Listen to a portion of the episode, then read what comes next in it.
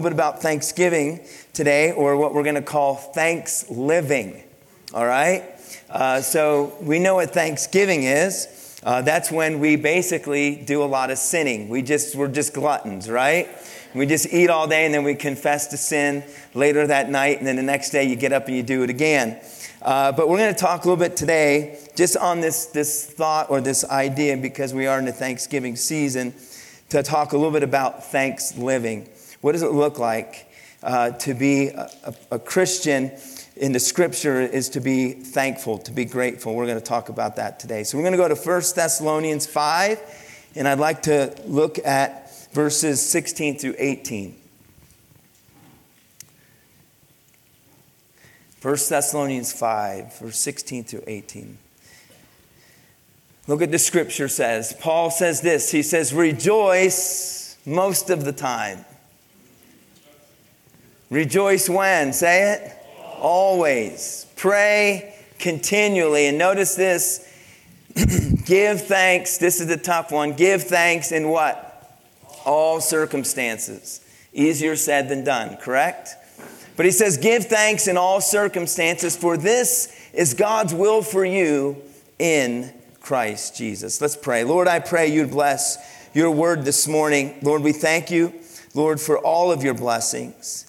Lord, may we be a grateful people. May we be a thankful people. And Lord, as we think about this week and as we're preparing for Thanksgiving and Lord, just oftentimes being with friends and family and, of course, food, Lord, I pray that we would not forget just all that you have done for us and all that you do for us. May we be a grateful people.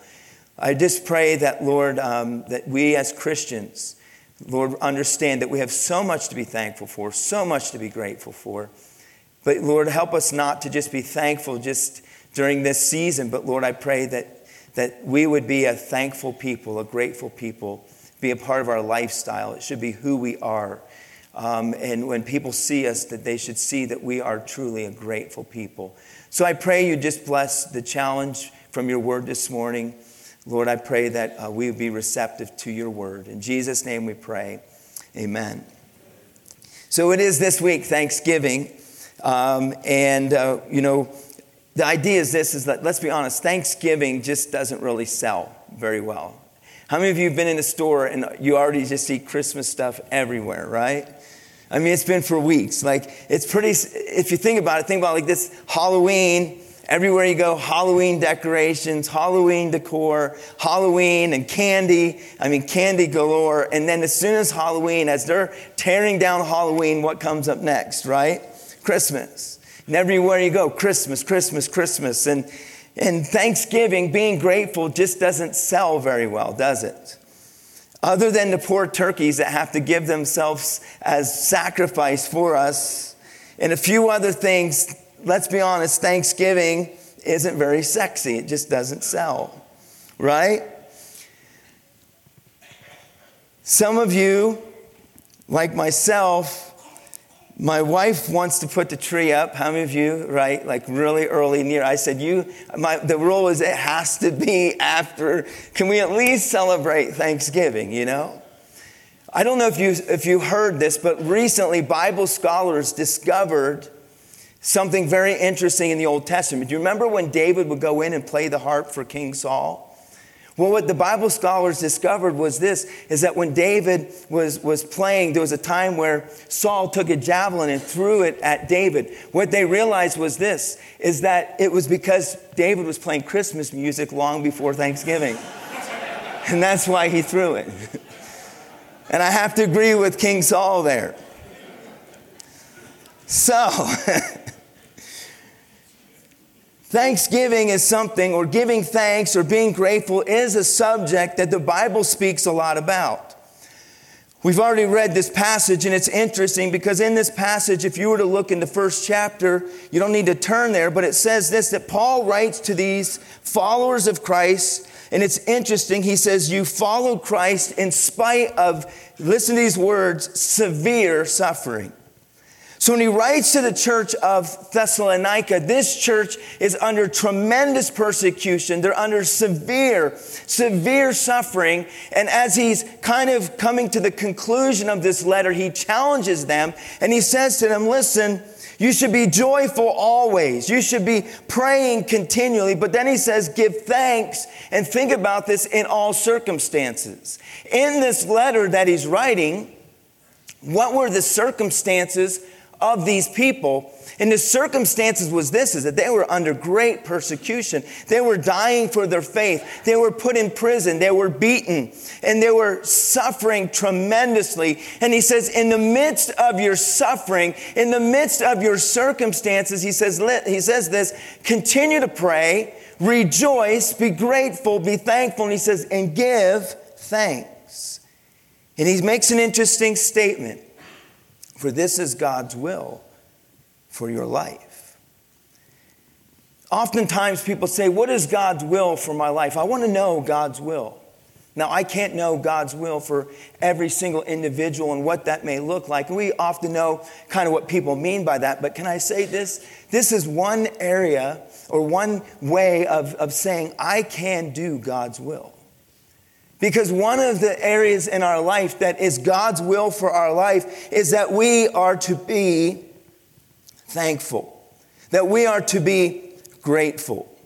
It's all through Scripture. In fact, the word thanks or give thanks and the idea of being thankful is used 73 times. The word thanksgiving is used 28 times in Scripture. Let me give you just a few of these verses. Ephesians chapter 5, verse 20. Notice what the Bible says this. Always do what? Give thanks. To who, though? To God. Always give thanks to God the Father for everything in the name of our Lord, Jesus Christ. Look what he says in Colossians chapter 3. Colossians 3, verse 15. Let the peace of Christ rule in your hearts. Since as members of one body, you were called to peace. And what does he say? And be what? Be thankful. Be thankful. The psalmist said this in Psalm 100, verse 4 and 5. Psalm 104, it says, enter into his gates with what? Say it with me. Thanksgiving. And into his courts with praise. Give thanks to him and praise his name. And here's why. For the Lord is good. And his love endures forever. His faithfulness continues through all generations. The psalmist says, enter into his courts with thanksgiving and enter into his courts with praise. Why? Because God is good, because God is faithful, and because his love endures forever.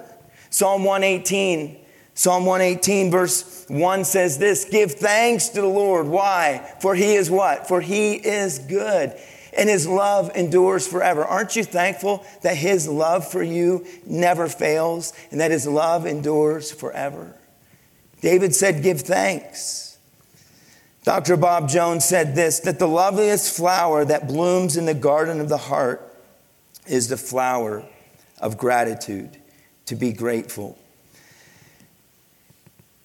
Go with me to Philippians chapter 4, and we'll have it here for you. Philippians 4, a couple verses, verse 6 and verse 11.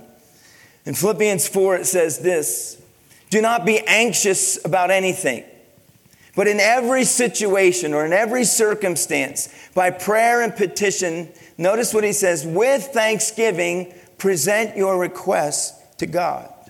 And then in verse 11, notice what he says. Paul writes this letter to the church at Philippi. He says, I am not saying this because I am in need. He's talking about being content, being thankful, being grateful, having joy. He says, for I have learned to be content. Notice this statement, I have learned. It's something you learn. It's a learned behavior. I have learned to be content, whatever the circumstances. You see, oftentimes as Christians, many times we're glad, but we're not grateful.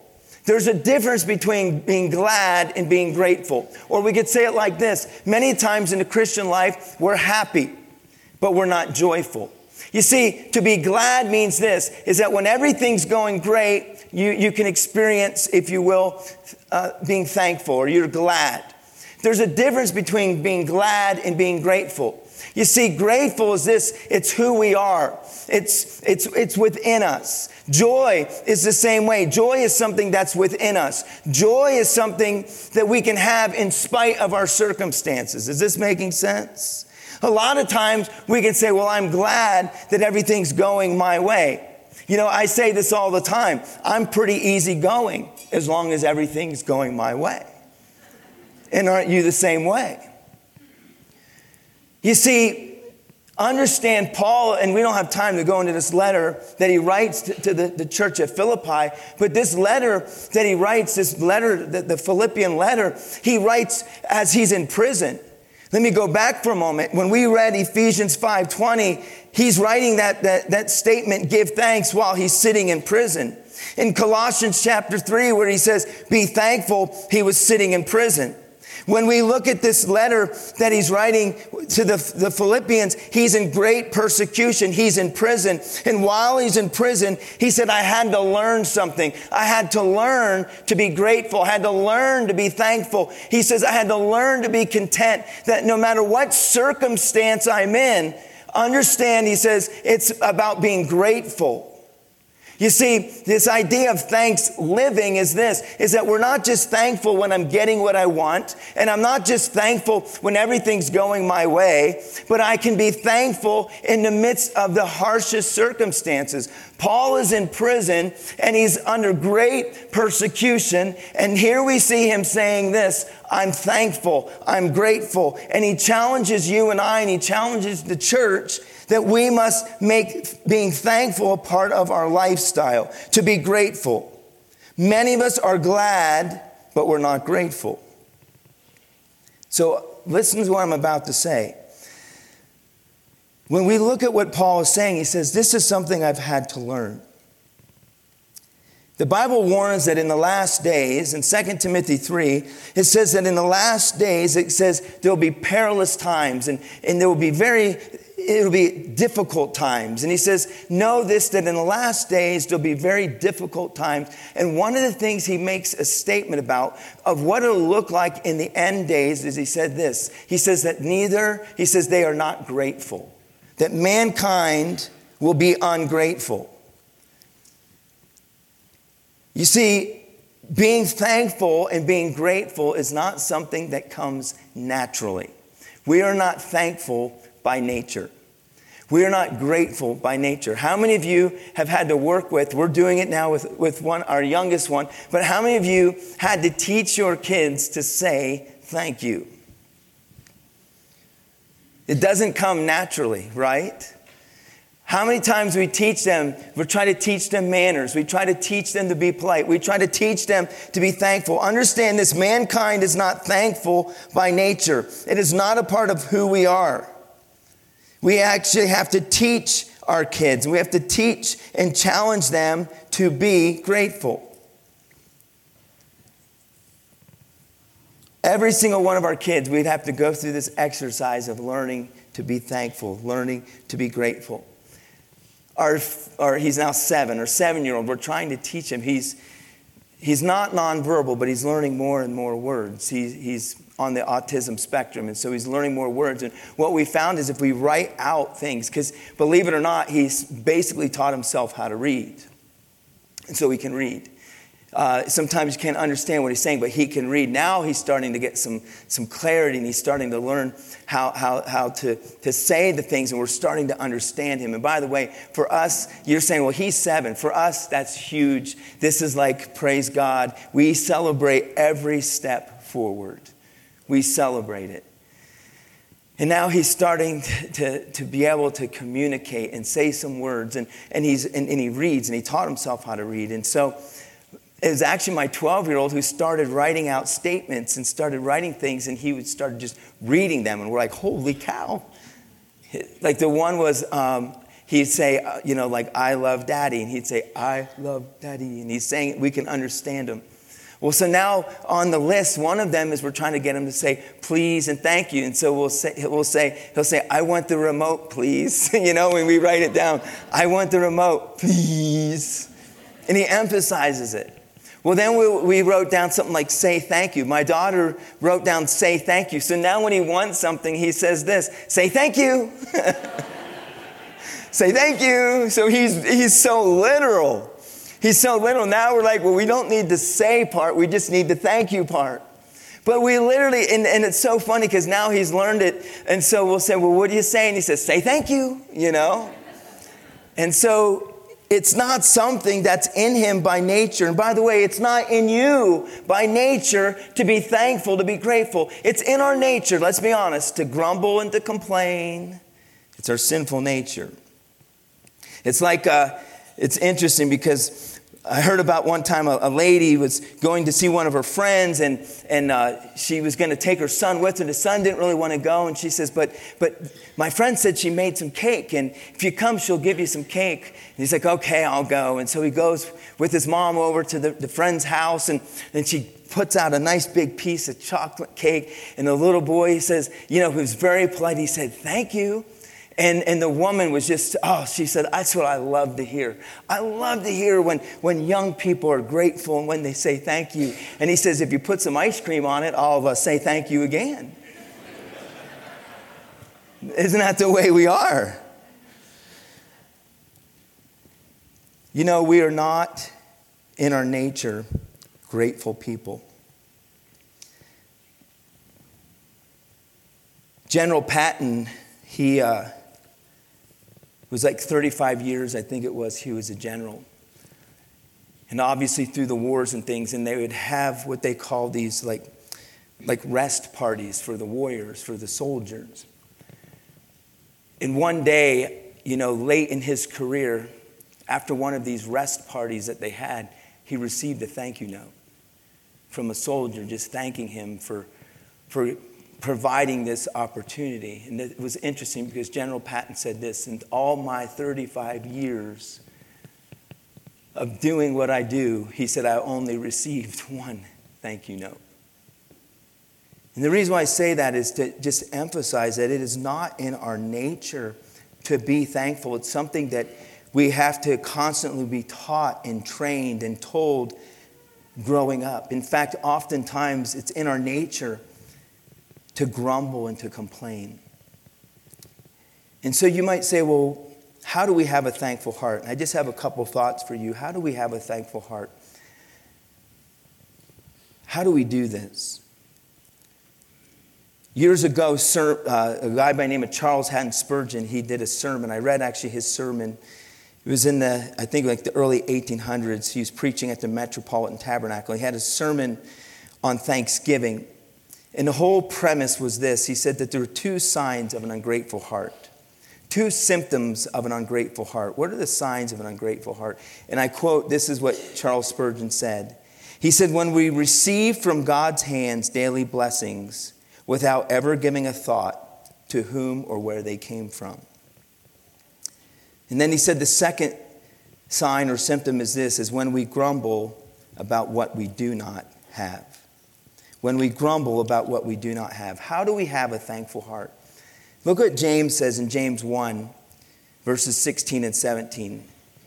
He says this, don't be deceived, my dear brothers and sisters. Don't be deceived.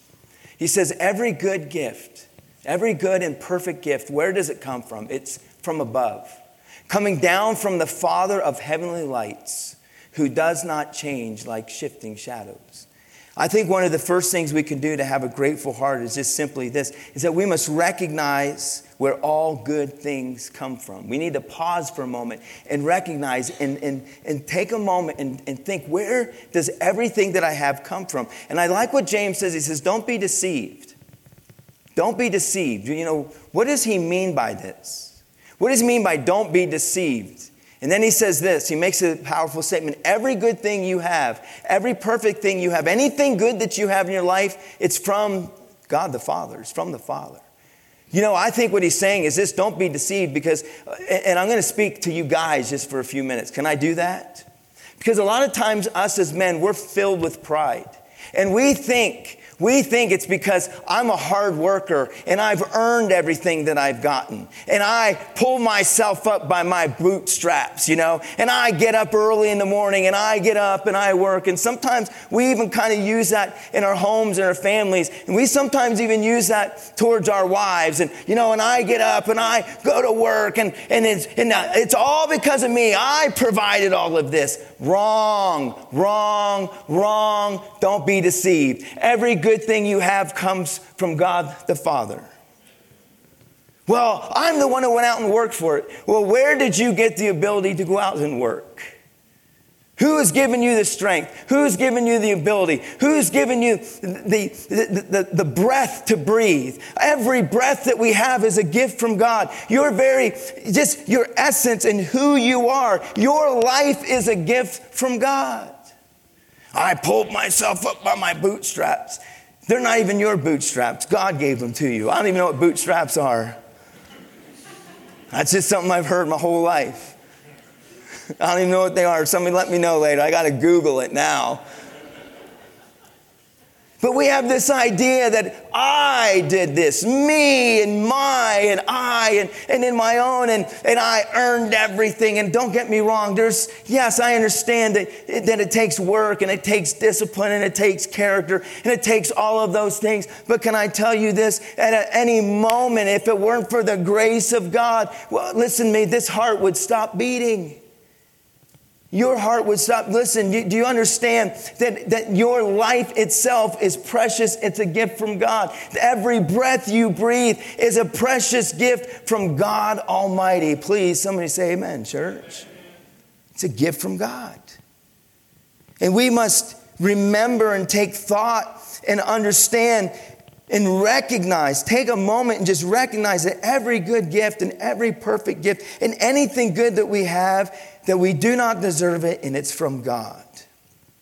Look at what Psalm says in Psalm 103, verse 2. He says this, praise the Lord, O my soul. David said this, praise the Lord, O my soul. And notice what he says, and forget not all his benefits. Do you know, oftentimes, and we all do it, we just get up and go on with our lives and we forget the goodness of God. We forget the benefits and the blessings and how good God is. Let's be honest, I do it, you know. My knee gets jacked up a little bit, and so for a couple months you're limping around. And I have to admit, how many times do I wake up and say, Lord, thank you for my healthy knee. Thank you, you know, thank you for all the other moving parts that are working. And we forget the goodness of God. And the psalmist says, don't forget all of his benefits. And so how do we have a thankful heart? I would say this, take a moment and recognize where all good things come from. Here's another way to have a thankful heart. And this almost seems so simple, but it's this. We recognize where all things come from, but take a moment and think. Thinking brings thankfulness. It is said this, that in the Anglo-Saxon language, thinking and thankfulness are basically the same word in that language. So the idea was this, in the Anglo-Saxon language, thinking and thankfulness were the same thing. The idea is, what I'm trying to get at is this, is the more you think, the more thankful you will become. The oftentimes is this, we don't pause and we don't just take a few moments and think. Think about, what do I have to be thankful for? What do I have to be grateful for? What do we often do? We're often like the children of Israel. The nation of Israel, the Hebrew children, what did they do? They murmured and they complained. God delivered them from bondage. They cried out to God and they were in bondage for hundreds of years, for multiple generations, and they're in bondage, and God delivers them. And when he delivers them, immediately within a short time, they begin to murmur and they begin to complain and they begin to gripe, and it angered God. They complained about the manna that he was providing. Think about this. He says that your shoes, your clothes will not wear out. Their clothes did not wear out the entire time that they're wandering through the wilderness. He provided a cloud by day And think about this. We could get this. We could understand this. They're out in the desert. It gets hot out in the desert, right? A cloud can drop the temperature 10 or 15 degrees. Amen. He provided shade for them that went with 2.5 to 3 million people that everywhere they went, he provided their own big old canopy of shade. And it led them and it guided them. It says that he provided a pillar of fire, fire for light, fire for heat, fire for warmth. He was providing for them. He sent manna. He sent bread from heaven. And he sent down that bread from heaven. When they needed, he would literally made water come from a rock. And yet they would murmur and they would complain. And they said, we're even going to stone Moses, and we're going to kill Aaron, and we're going to kill him, and we're going to go back to Egypt. Wow. The Bible says that this angered God almost more than anything else that the children of Israel did. Because God was faithful to them. God provided for them. He even provided quail. Do you remember that story in the Bible when they were like, we're tired of just eating all of this bread, this manna. We want something else. We want meat to eat. And he sent them quail. And the Bible says that they ate it until they began to vomit it up. They just kept eating it. Kind of like what some of you are going to do this Thanksgiving, right? They just kept eating and eating. And the Bible says that they murmured, they complained, and this angered God. That's our nature. But you know, if we pause and take a few moments, and if we're just willing to think and recognize, where does everything good that we have come from? To be grateful, to be thankful. How many of you have ever heard of Matthew Henry? He's a Bible commentator. Obviously, he's passed, but Matthew Henry commentary. Some of you probably seen it, looked him up. One time he was beaten and robbed. And after he was beaten and robbed, someone did, kind of speaking with him, talking with him, he said, I'm just grateful, I'm thankful. And I said, what do you mean you're grateful and thankful? What do you have to be thankful for? You've just been robbed and they've taken everything that you have. And he said this. He says, well, I'm thankful I've never been robbed before. It's my first time. He says, I'm thankful that they didn't take my life. He says, I'm thankful that they may have taken all that I have, but they can't take my soul. And this one really hit me. He said this. He says, I'm thankful and grateful that I was the one being robbed, not I doing the robbing. Find something to be grateful for. I think all of us can think of some things. If there's nothing else, can I say this? Are you thankful for the grace of God in your life? Are you thankful for the Lord Jesus Christ who shed his blood on a cross and paid the ultimate sacrifice so that we can have eternal life? You can be thankful for your health. I'll never forget this. I was 24 years old, pastor of the first church I pastored in Columbia, Missouri. It's just a small church, growing church, and one of the newer ladies that started coming within a few months. I was maybe 6 months, 9 months into pastoring. I had no clue what I was doing. Still don't, but anyway, had no clue what I was doing. And this woman, I'll never forget her name. Her name was Des Dolman. And she found out that she had terminal cancer. And we were kind of getting ready and preparing for her funeral, for her celebration of life, her memorial. And she had such a positive spirit and a positive attitude. And I'll never forget this. She was talking about being just grateful and thankful. And I said, how is it that you have such a good spirit, a good attitude? And obviously it was the Lord. And obviously it was the Holy Spirit. But one thing that she said to me is she says, you know what? She says, I'm grateful and thankful that I have time to prepare. She says, I've known people that their families had no time to prepare, where their loved one just in a moment is gone. She says, I have time to prepare. Think about it. She goes, I'm so grateful. I had the opportunity to talk to my kids, and my grandkids, and we have time to prepare and say the things that we know we need to say. And she was grateful In the midst of terminal cancer, she said, you know what? I'm grateful that I have time to prepare and to say my goodbyes. You know, the Lord Jesus is probably the greatest example of someone who was grateful and gave thanks. You'll see all through Scripture, the Bible says at the feeding of the 5,000, he gave thanks. At the feeding of the 4,000, he gave thanks. Jesus, before he revealed truth, would give thanks. Before raising Lazarus from the dead. Listen to this. We won't turn there, but John 11:41. Before he raised Lazarus from the dead, he gave thanks. He was thanking God in advance for what God was going to do. Some of you need to give thanks in advance for what it is that you're praying for. In the text here that we read this morning in Thessalonians, he says, rejoice always. He says, pray continually. Here's what I think the context is. Rejoice always, pray continually, and giving thanks, for this is the will of God. What he's saying is this, is what Jesus did. The example Jesus set was this, that he prayed and gave thanks to God in advance for what he was going to do. Right now, you may be going through a difficult time. You may be in a struggle. You may be like the church of Thessalonica, that you're in the midst of severe suffering. One thing I can challenge you to do is this, is that in the midst of your suffering, know this, that the will of God for you is to be grateful and thankful for what God is doing in your life. And also to be willing to step out by faith and pray and seek God and say, I'm going to thank you in advance for what you're already going to do in my life. Thank God in advance for what he's going to do. That takes great faith.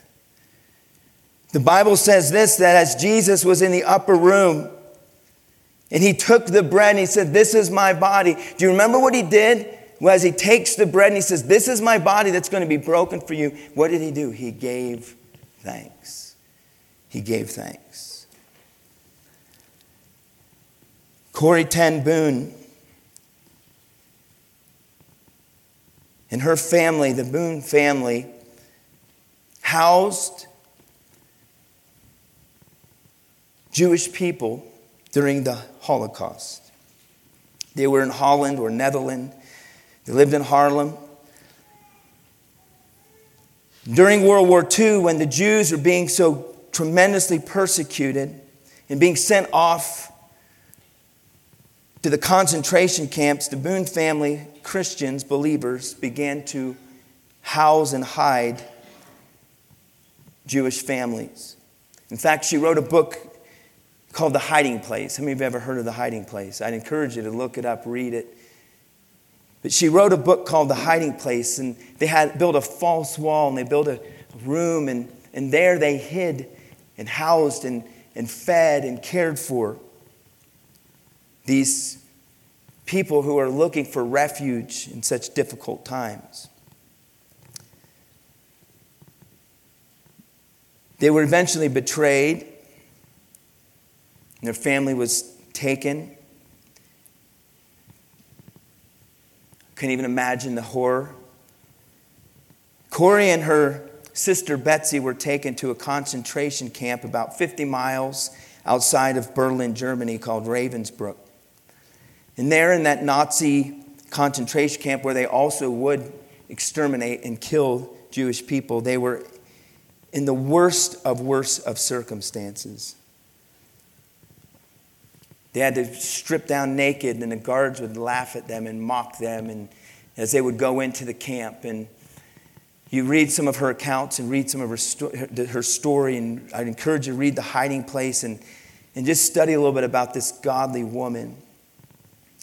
She talks about seeing her sister oftentimes in line in front of her and seeing her bones sticking through her body. They would gather together and pray and seek God. And I was just reading a little bit about her experience there. One event stood out, that in the midst of their suffering, in the midst of all that they were going through, that they sat down, Corrie and Betsy, and I believe some of the other women, they sat down and they thanked God. Listen for these words. They thanked God for the fleas and the lice. It was because of the fleas and the lice that kept them from being sexually assaulted by the soldiers. That in the midst of their suffering, that they were able to sit down and take a few moments and to pray and to thank God for the fleas and the lice. Her sister ended up dying in that camp, and she went on to live to share her stories. And also, I would say this, to be a challenge to you and I today. As God's people, that as followers of Christ, we should be a grateful people. Amen? In Africa, in certain regions of Africa, this is interesting, there's a fruit. This fruit is called a taste berry.